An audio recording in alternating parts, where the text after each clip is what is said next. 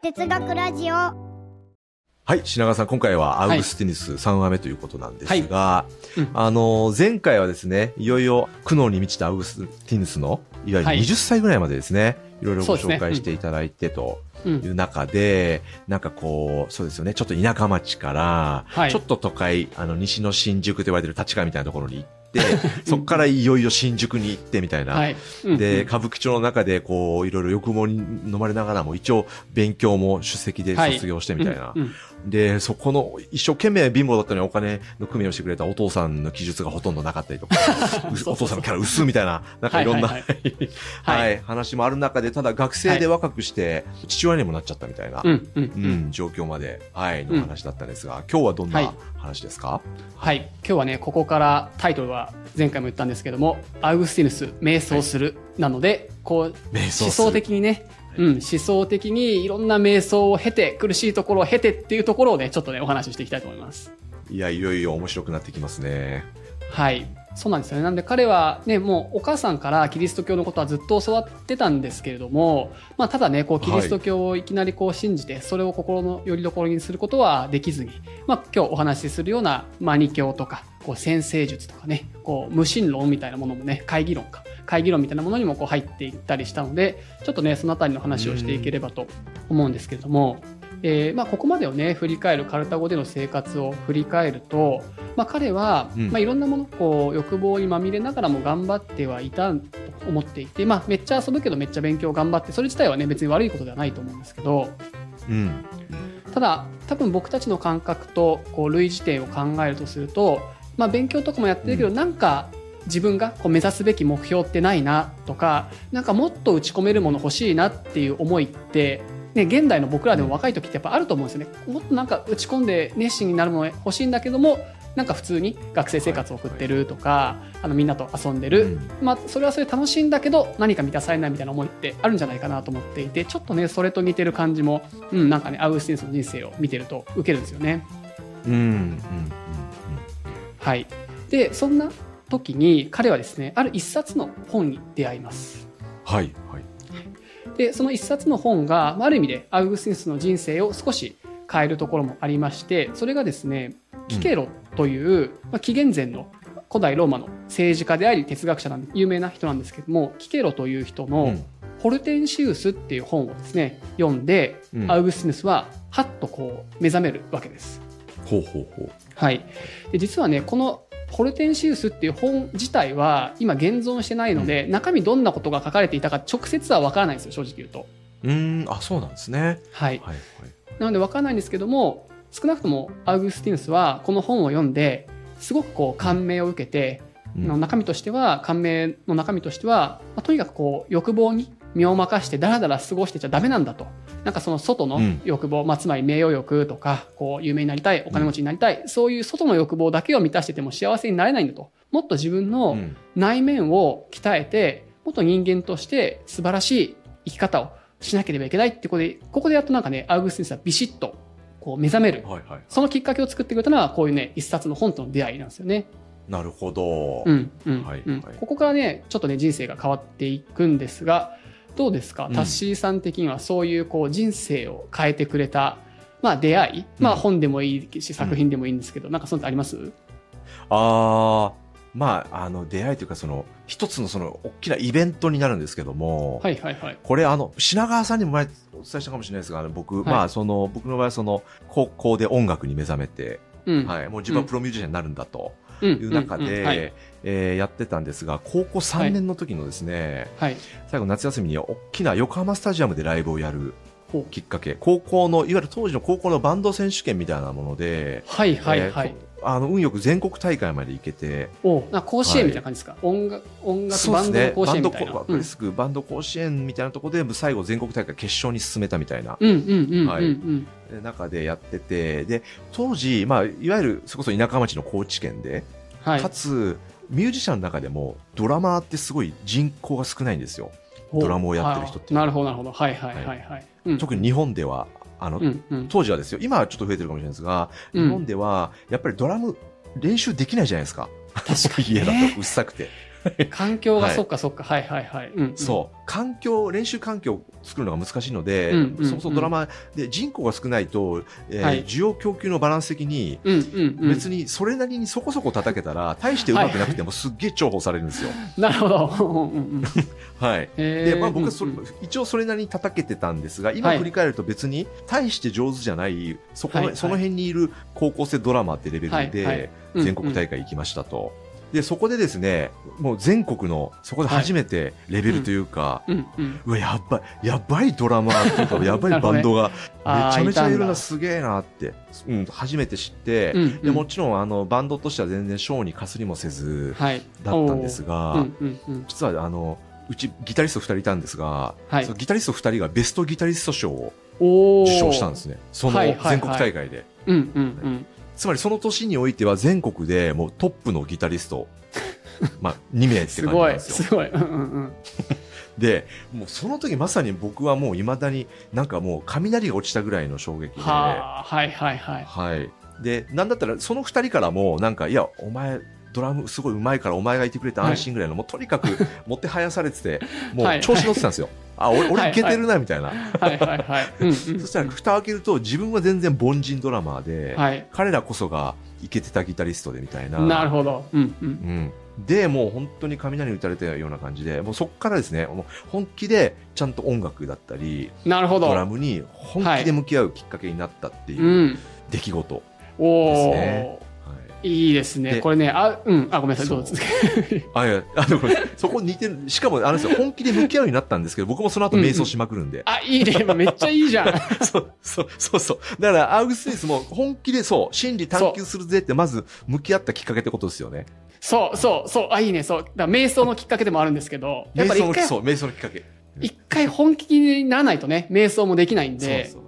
うん。ああ、めっちゃいい話。そう、本当にね、そんな感じ。ここから行くぜっていう、ね、こう着火したわけですよね。こう転化されたというか。そう、転化されました、完全に。あ、いいっすね。ありがとうございます。めちゃめちゃいい、いい、いいエピソード。そう。じゃあちょっとアウグスティヌスの話戻ると、まさに彼もこの体験、はいこの本を読んで、これはすごいと、やっぱり真理を探求していく。自分の正しく生きる生き方、生き様を探していく。これこそが大事だっていうふうにはい感じて、こう転化されて、炎をね、燃え上がらせ始めて、で、まずはね、やっぱりね、聖書を読むわけですよ、キリスト教の。あ、なるほど。はい。うんうん。なぜかというと、やっぱりそれはね、お母さんの影響もあって、まずはおそらくここに、あの自分がこう求める答えはあるんじゃないかと思って聖書を読むんですが、当時の彼にとって聖書っていうものはね、あんまりね、魅力的には感じられなかったっていうのが、まだこの時なんですよね。うんうんうん。で、まあこれもいろんな理由あるのかなと思うんですが、おそらく彼にとって、やっぱ彼ってこの習字学、まあつまり弁論術的なね、文章のうまさとか言葉のうまさっていうものにすごくこうレベルの高い素養を持っていたし、うんキケロに感動したっていうのも、キケロもそういうね、こう文章のうまさとか、こう壮麗さっていうんですかね、美しさっていうのはすごいピカイチだったわけですね。うんうんうんうん。で、まあそれと比較したときに、おそらくこの聖書の文章って別にものすごいこう、美しい言葉を書こうとして書かれていたわけじゃなくて、おそらく彼にとっては、うん、こんな内容なのかって言って、奥深さを感じることができずに、聖書はいまいち、なんかね、この人には刺さらずに、他を探し始めます。はいはいはい。うんうんで、まあ、そこで出会ったのがマニ教。で、さっき前回かなもう話したマニ教という宗教でして、まあ、なので、こう、聖書の中に真理がないとするとどうすりゃいいんだろうなと思った時にマニ教と出会って、うんで、当時はですね、ちょっとね、今の僕たちだとあんまり想像つかないんですが、マニ教もそれなりに大きな宗教だし、影響力のある宗教だったんですね、当時は。なるほど。はいはい。はい。まあ、キリスト教と並ぶ大きな組織を持っていて、そう、前も話したんですけど、キリスト教もこの辺りの時って、やっとこう、迫害が終わって認められたみたいな、そういう時期じゃない。だから別にこう、まだまだそんなに支配的な宗教にはななってなかったわけですね、当時は。うん。はい。まあ、ワン・オブ・ゼム的な、あの、宗教だったと思っていて、まあ、その一つがキリスト教であり、その一つがマニ教という感じなんですけども、うんうんうん。ちょっとこのマニ教についても少しお話をすると、まあそんなに詳しく話せないんですが、マニ教はペルシア人のマニという人がですね、まあ紀元後の200年代の人なんですけども、始めた宗教で、すごいですよ、マニ教。面白くて、あの、マニは、こう創始者のマニは、インドで仏教を学び、キリスト教にも親しみ、そして独自な宗教を作り上げたということに、このマニ教ではなっていて、はいはいはい。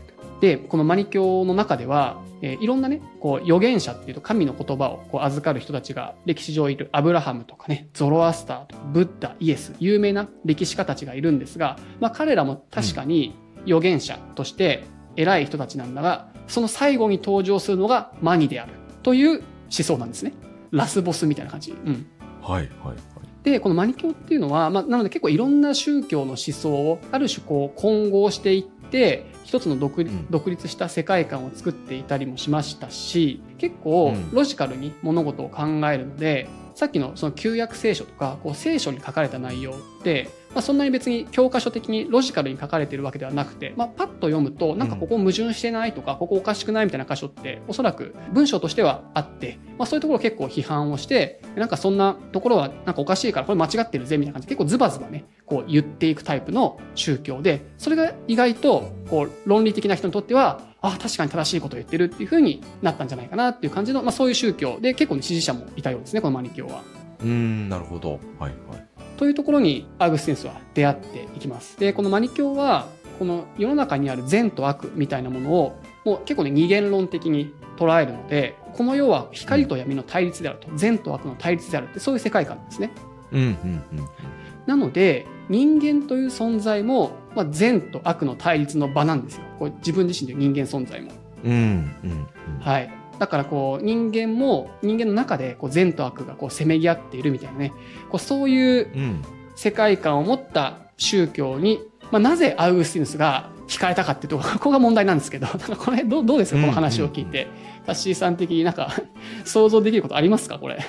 あー、なんかまあまあでも、いくつかなんかわからんでもないなというか、なんでしょうね。あの、音楽もですね、じゃあ、はい。それこそ音楽にのめり込もう、さっきの深話。そう、うんうん。音楽のめり込、はい、やろうってなったらもうん。う、まず、やっぱ最初って、その、なんだろうな、あの、それこそ真理に近いような、なんか深い、はい。味わい深い音楽というよりも、やっぱ若い頃って、キャッチーな、なるほど。すごく、なんだろう、特徴的な、はい、うん音楽、ジャンルにうん、はまりがちなんですよ。だから、そういうふうに捉えて、あだからうん、やっぱ、なんだろうな、キリスト教の聖書を見ても、なんか、うん。彼にとってはキャッチーじゃなかったんでしょうね、まだ。うん。あ、そうね。そうそう。はいそれ分かりやすいかも。そうそうそうそう。キャッチじゃなかったんですね。ですよね。キャッチーじゃない、だから、品川さんが第一話出てる、あの、表紙がクソ地味なジャンプ、はいはい。うん、確かに。聖書、聖書、聖書、だからちょっとわからん、なんか、キャッチーじゃない。で、かたやマニ教は、すごいキャッチい。でわかりやすかった。つかみやすかったんでしょうな、っていう。すごい。もうん、うん。うそんな感じですね。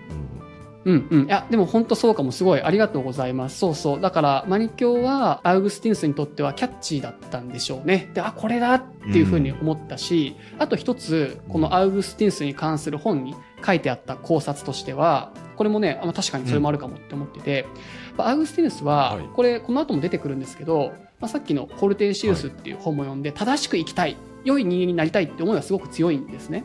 うん。うんうんでもやっぱ悪いことしちゃうっていう思いもあるんですよ。でもやっぱり欲望に負けちゃうとかこういうことをしちゃう。なんで俺はこんなダメなんだって思いをずーっと持ち続けてるんですよちっちゃい時から。うん。うんうんうん。うん。でそれがなんでなんだってずっと悩み続けてるんだけど一つマニ教の教えがそれに対して救いになってることがあってな何かっていうと、まあ、ある意味でそれってしょうがないよっていうふうに捉えられるんです。なぜならばマニ教によると人間っていうものも善と悪のこう対立の場なので悪が支配したらまあ悪が悪いことしちゃうこともあるわけですよ。うん。もうだからそれはまあしょうがないぜみたいな感じで言ってくれるから、まあ、結果的にまあそんなに罪悪感にとらわれなくても済んだんじゃないかみたいな考察もしてあってまあまあなるほどなというふうに思ったんですけど、はい、そのキャッチーさとこの自分の一番のこう悩みをもしかしたら解決してくれるんじゃないかっていうふうに彼は考えたのかもしれないんですが、まあ、ともかくこのマニ教をですね信じるようになっていったんですがちょうどねこの時期が時期としてはですねお話しした女性とこう同棲をし始めてこう子供ができる、まあ、ちょうどその頃にマニ教にどんどんのめり込んでいくんですよね。なるほど。はいはいはい。はい。だからさ、お母さんからするとですよ、これ、ね、お母さんからするとどう見えたかっていうと、大都会に行った子供が、身分の低い女性と一緒に住んでいるっていう話になりますし、あとはう、ん。モニカ、ね、お母さんのモニカにとっては、キリスト教こそが唯一正しい宗教であって、それ以外はまあ、異教、正しくない宗教なわけですよ。彼女にとっては。で、その手塩にかけた我が子が、その正しくない宗教に入ってしまった。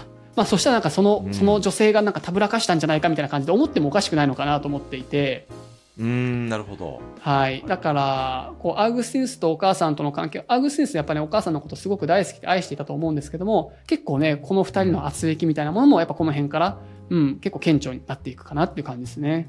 なるほどなはい。いや、確かにお母さんからすると、ね、もうそんな我が可愛い息子が、うん、キリスト教じゃない別の宗教も信じ始めてるし、はい。都会で、そうですよね。まあ当時は結局身身分の違いっていうのはすごく大きなことうんうんだったので、身分の違う女性と一緒に暮らして子供もいるっていう。うんまあそれ心配。母そう、親からすると何やってんねんっていうふうに思っていたと思うんですけど、この状況でですね、アウグスティヌス、勉強が終わりまして、故郷に帰ることになります。はい、この状況で。ほう。なるほど。なんか大変そうですよね、おそらく。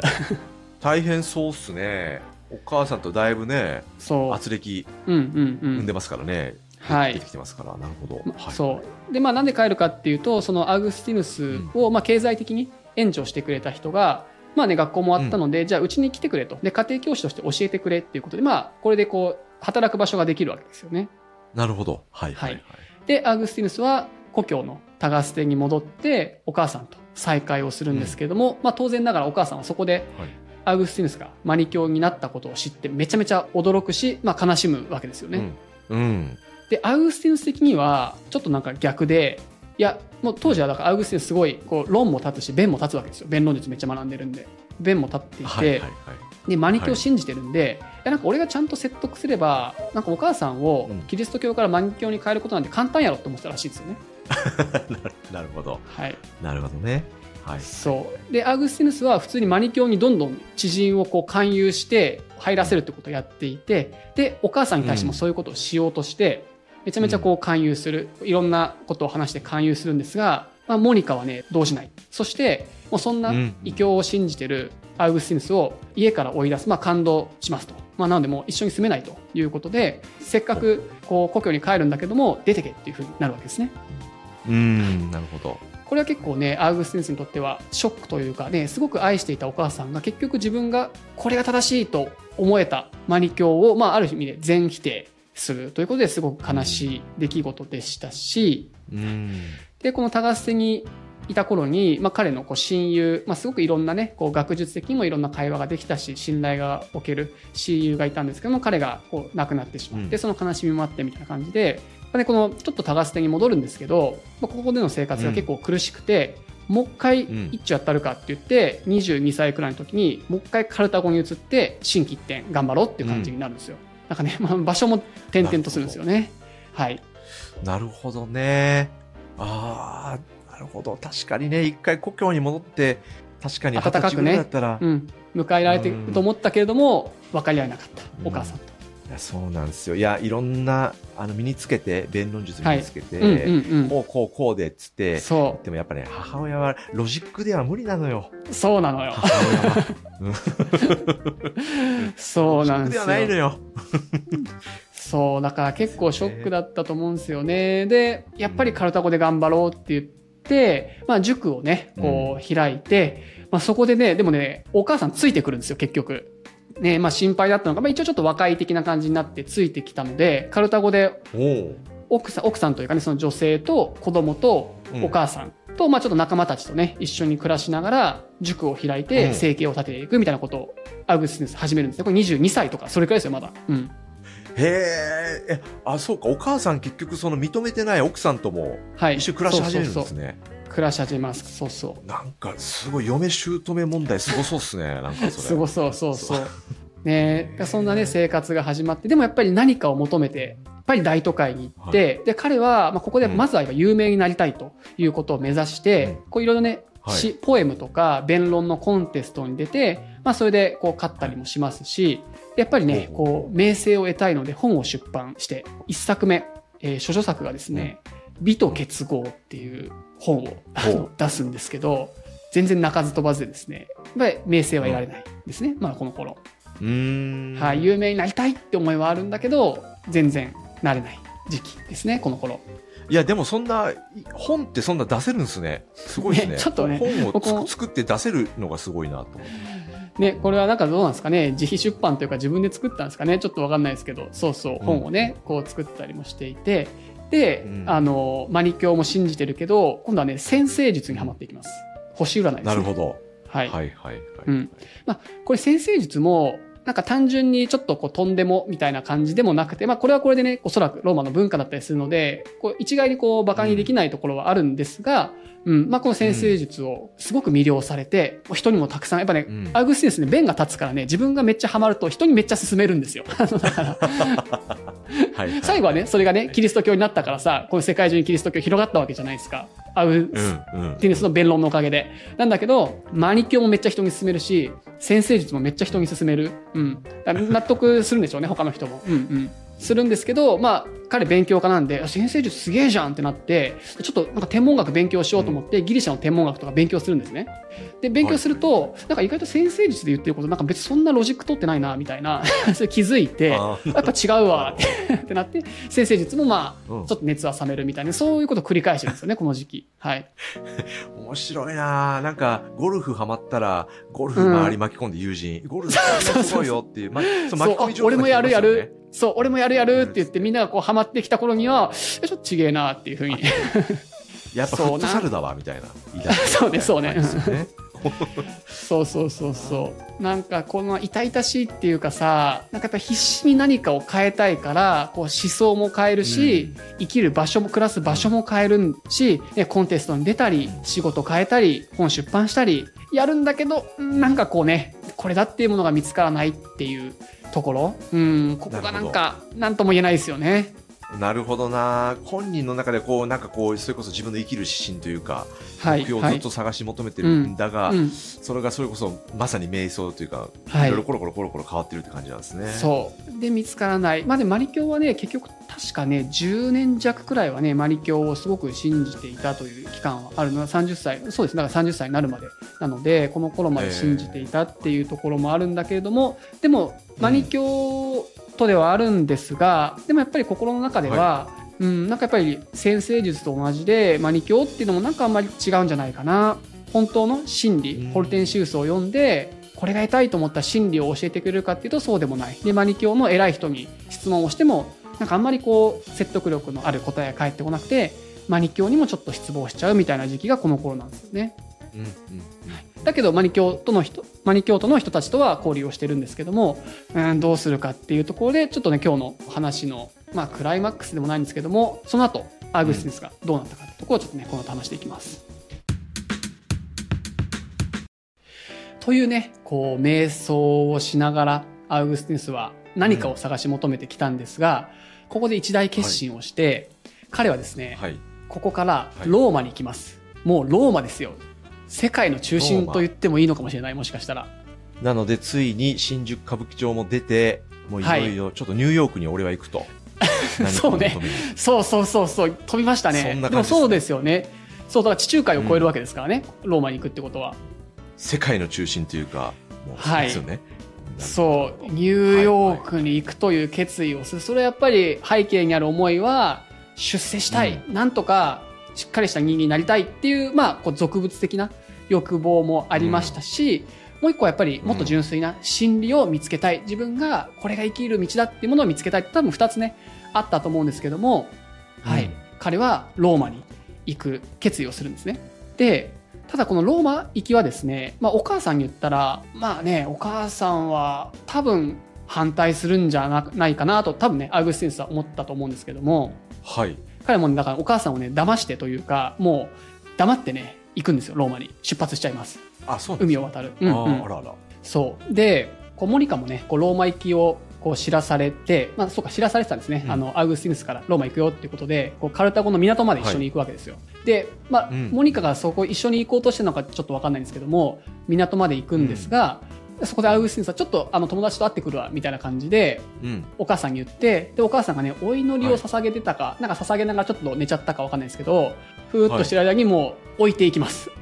アあれ、ウグスティヌスはちょ。っと、どうした急に。ねこれ冷たい。何なんでしょうね、これはうん一緒にいちゃいけないって思ったのかもしれないですけどもとにかく置いてもうローマに行くわけですね、ええいきなり母親を置いていくっていう、なかなかはいねえ。いや、なんかそれ、あれですよ、またこれ無理やりかもしれないですが、まあ、まあ、要するに、アメリカ人のお父さんと、日本人のお母さんで、はいはいはいずっと日本で暮らしてて、その、はい昭島、立川、新宿と来たと。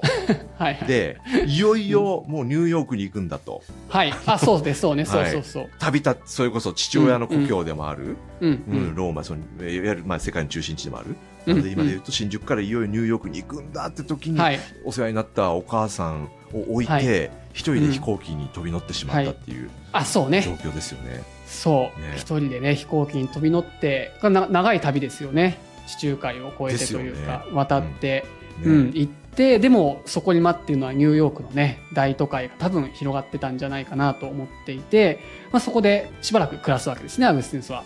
ただね、ここでもうね、結構ね、疲れちゃったのかわかんないんですけど、まあ、体調をめちゃめちゃ崩したっていうのと、あの、ニューヨーク行ったら、めっちゃ体調崩して、なでもね、マニキョの人たちがすごい親切でなんか助けてくれたらしいんですけど、まあ体調めっちゃ崩したっていうのが一つ。はい。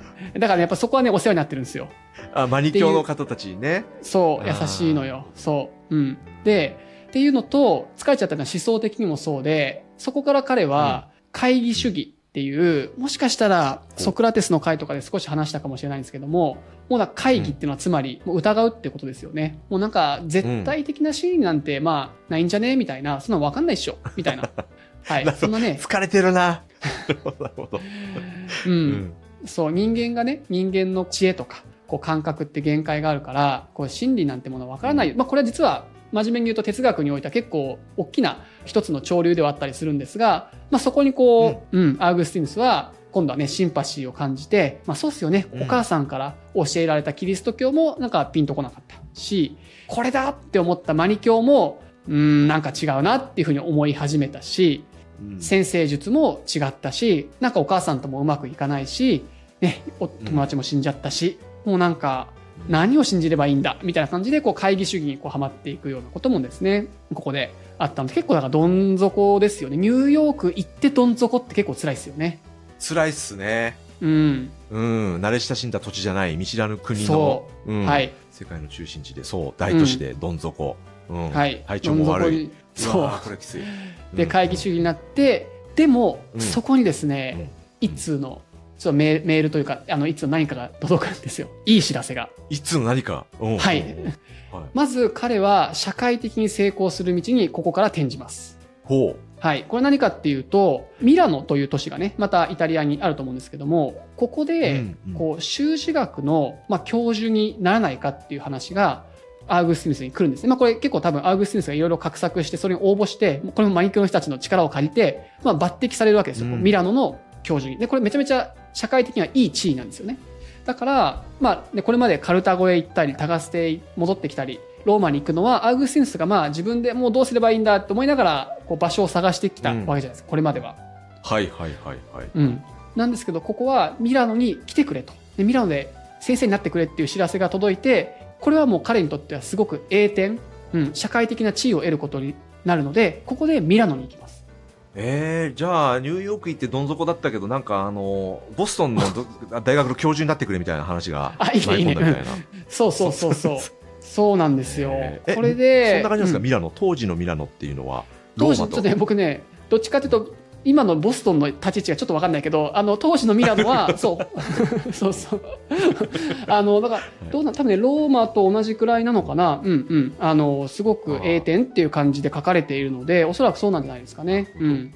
えー、はいえ。ーなので、まずは彼は思想的にこう何か得るというよりかは、まず社会的に成功するんですね。うーん。はい。なるほど。で、ここで、司教のアンブロシウス、ちょっと新しい人物出てくるんですけども、キリスト教の偉い人ですよね。キリスト教の偉い人がうん、このアウグスティヌスを迎えます。で、このアンブロシウスという人は、1回目で話した西方教会ですね。西のキリスト教のすごく指導的な地位にいた人で、まあ西のキリスト教でめちゃめちゃ偉い人だったんですけれども。まあ彼はある意味では異教徒ですよね。アウグスティヌスはアンブロシウスからしたら異教徒ですよね。キリスト教徒じゃないので、まだ当時はね。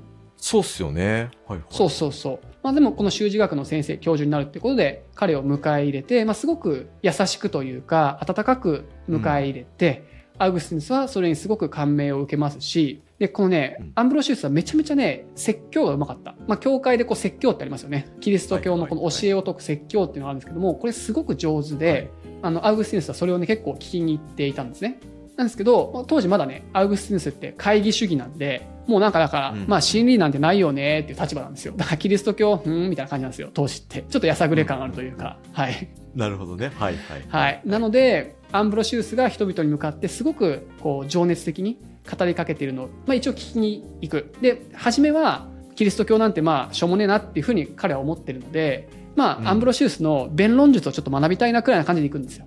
まあ、なんかどうやってこううまく人を引きつけるのか、やっぱそこはね、これアウグスティヌスの専門なんで興味があったらしくて、まあ、どんなもんじゃい？と。いうふうに、はい、聞きに行くんですけど、はい。うんこのね、アンブロシウスっていう人はめちゃめちゃ素晴らしい人すぎて、こっからうん。アウグスティヌスは結構ね、キリスト教にぐっとね、惹かれていくんですよ。ここがね、あ、起点になってくるここで。はい。なるほど。そうなんですよね。そうか。じゃあ、習字学、まあ、つまり弁論？なるほど。それがきっかけで、そこの先生でって話で、でも全然信じてるのは、あの、ま、マニ教だし、片やこの先生はキリスト教だしっていう。あうんうんうん。うわ、ドラマにまたなりそうな。そうそう。なんか面白いっすね。初めはね、どうせ真理なんてないんでしょって思ってキリスト教の説教をね、アンブロシウスの聞いてって、うんまあちょっとでも弁論術学べるからいいかと思って聞いてったら、あれと意外といいこと言ってるかもっていうことを気づき始めて、それ何かっていうと、はいはいはい。アンブロシウスはこういうふうに言うんです。いいですか皆さん。うん。キリスト教聖書にいろいろ書かれてますよねと。ただ、聖書っていうのは、ただ文字通り読んじゃダメなんですよってことを言うんですね。はいはいはいはい。つまり、文字をね、確かに字面を追ってるだけではわからないことも、その背後に隠された、まあ、神の意図であったりだとか、意味っていうものをちゃんと解釈して、理解を。をしないと本当に分かったってことにはならないんですよ。ここがすごく大事なんですよっていうことをうん。アンブロシウスは言うわけですよ。ほうほうほう。はいだからさ、アウグスティヌスは昔はさ、聖書を読んでなんか薄っぺらいなとか、大したことないなって思ったけど、もしかしたらそれは聖書のうんその字面だけを読んでいたのかもしれないと。でも、アンブロシスはうんそれじゃダメだよと。その奥に隠れた意味とか解釈っていうものをしっかり考えてね。で、それをちゃんと伝えるのがキリスト教なんだよっていうことを、あの、話をして、それにすごくアウグスティヌスはグッと来て、あ、なんか自分が、こう、まあ、マニ教ってすごくキリスト教を批判していたので、マニ教から見たキリスト教、まあ、ちょっとこれが偏見だったんじゃないか、みたいな風にちょっと思い始める。まだね、別にまだキリスト教を信じ始めはしないんですけど、あれなんか俺が信じてた、この10年間信じてたマニ教ちょっと違うんじゃねえのっていう風にも思い始めましたし、うん。このアンブロシウスっていう人は人格的にもめちゃめちゃ優れていたので、まあ、彼がこんだけ言うんだったら、これはもしかしたら何かあるんじゃないかっていう風に思い始めます。はい。なるほど。うん。いや、本当にこれ、人生を変える出会いですね。そう今。あ、そうそうそう。方との。人との出会いっていう意味では、アンブロシウスとの出会いも多分ね、ものすごい大きな影響ありますね。そうですよね。うん。でその人が人格者ですごいいい人だったんでしょうね。かつ、はい。その人から聞くキリスト教のは話で初めて、うん自分に。こう、キリスキリスト教が、はい。理解が深まっていったって感じなんですそうね。。ちょっとね、こう、心が揺さぶられてきたのがこの頃で、で、そうそう、ん一方で、こう、仕事、ミラノでの仕事で教授になるって話があったじゃないですか。はいはいはい。これはね、すごくね、順調で、はい、あの、うまくいってたみたいですね。なので、すごく、こう出世コースを歩めていきましたし、でね、多分ね、カルタゴから、ね、奥さんもね、カルタゴからかローマからか、ちょっとわかんないですけど、奥さんと子供も、このミラノに連れてきて一緒に暮らしますし、なので、すごい、うんそういう意味では幸せな暮らしもできてきます。仕事も順調、出世もできてきた、奥さんと子供もいるっていう生活をミラノでこう、始めるんですね。うん。はい。はい。で、でもね、ここにね、モニカも来ます。母モニカも来ました。あ、よかった。お母さんも呼び寄せて。そう。ね呼び寄せたのか、勝手に来たのかちょっとわかんないけど。勝手に来たのか、まあ。はいはいはいはい。そうそう。お母さんも一緒に住んで、お母さん感激するわけですよ。でもね、キリスト教に浸透していくし、出世してるし。はいそう。だからまだね、当時はキリスト教徒ではないので、どっちかといえば出世の方ですね。もう立派になったなとあ。そっかそっか。そうそうそうう。ん立派になってくれてありがとうとずっと出世させたかったっていう形で、お母さんはすっごく喜ぶんですね、ここでモニカは。なるほど。だって歌舞伎町でフラフラしてた息子が、は心配してたあのボストン息子が、大学の教教授、教授になっちゃったと。ボストン大学わからんけど、うん、そう。わかんない、そうわかんないけど。はい。喜びますよね、でもね。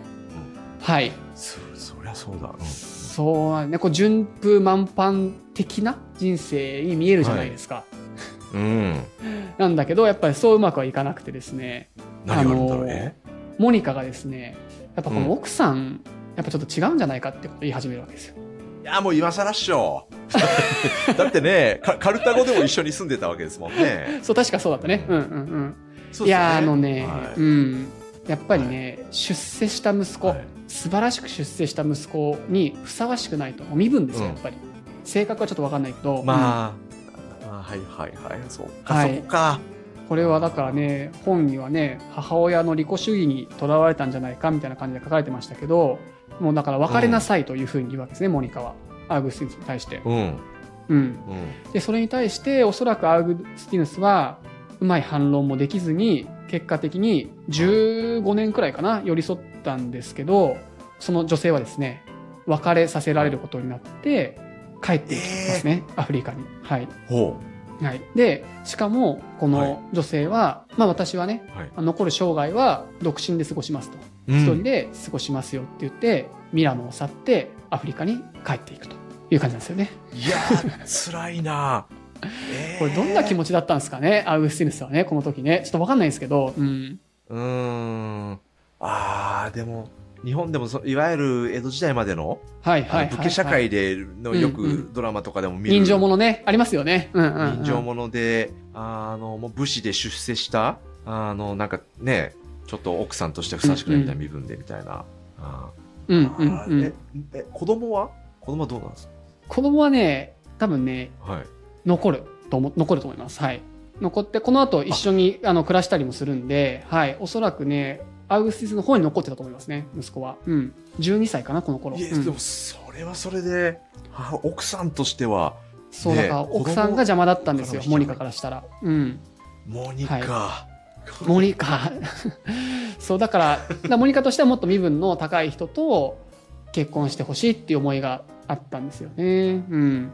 はい。だから当時はすごくね、アウグスティヌスとしてはね、ある意味でこう矛盾に満ちた生活というか、ね、一方ではですよ、一方では仕事がすごく順調で、身分の高い人たちと、すごくこう、もしかしたら哲学的な議論とか、交渉の議論もして、ね、優雅にうん暮らしていて、名誉心とかね、名誉欲とか、お金はすごく満たされていたと思いますし、世間的にも高い地位があるんだけれども、でも、その愛する女性と別れさせられて、それに対しては何もできずに、で、結局なんかね、他の女の人にこう言い寄ったりもしちゃうんですよ、アウグスティヌスって、この時。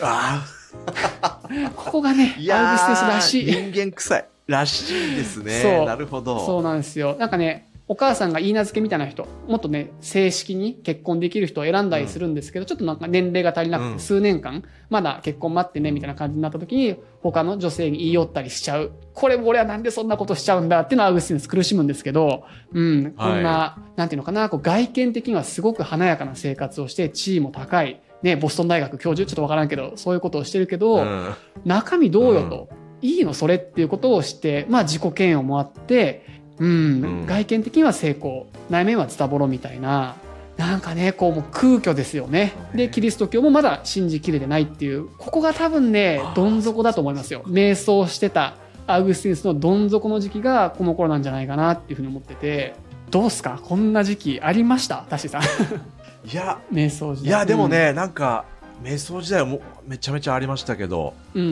ん。なるほどな。なんか、やっぱり当時のアグスティヌスの時代を、なんか今のやっぱりうん。我々の価値観で考えちゃいけないないと思いましたね。なんか、うんうん。今考えるとなんかモニカひどい、お母さんひどいとか、うんうん。アグスティヌスもそこは跳ねのけて純愛を貫けよみたいな、うん。うんだったりとか、うんうんで、貫けなかったとしても、せめてね、あの、奥さん一筋でって、うんそしたら速攻他の女性にもいいよ、なんかいろいろ面白いですけど、なんかそうそうでもそそうう。いう、うん、貫けない、当時は当時でやっぱり、その身分にふさわしい女性っていうか、そうですね。ふさわしい生き方うんをしなきゃいけないみたいな、あそうあったんでしょうね。なんともね、ゆそうだから人の評価もすごくこれはあのいろんな見方があって、キリスト教においては、このモニカという人はすごくある種聖人、あの尊い人なんですよね。なぜかというと、キリスト教というものをすごく熱心にこう信仰して、まあある種アウグスティヌスをキリスト教徒に導いたみたいなところなので、こっちからすると。はい、この一緒にいた女性っていうのは身分も低いし、アウグスティヌスをこうたぶらかしていたみたいな風に見られることもイメージとしてはありますし。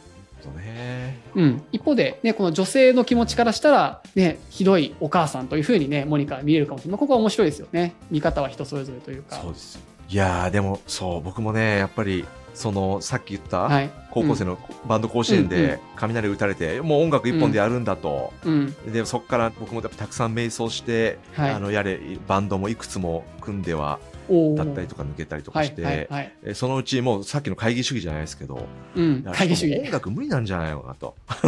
あ、そうだよね。そういうことだよね。そうそうそうそう。そう、そうなって、音楽やめて諦めてとかで、なんかそれまで音楽一筋だったのがや諦めて、うんそれこそ当時の同僚となんか遊び倒して、うんそれこそ歓楽街で遊び倒してみたいなはい。経験もして、ここだけの話、若干ちょっとひも、ひもっぽい生活とかも若くしたりとかして、もう瞑想っすよ。瞑想に瞑想重ねて、ね。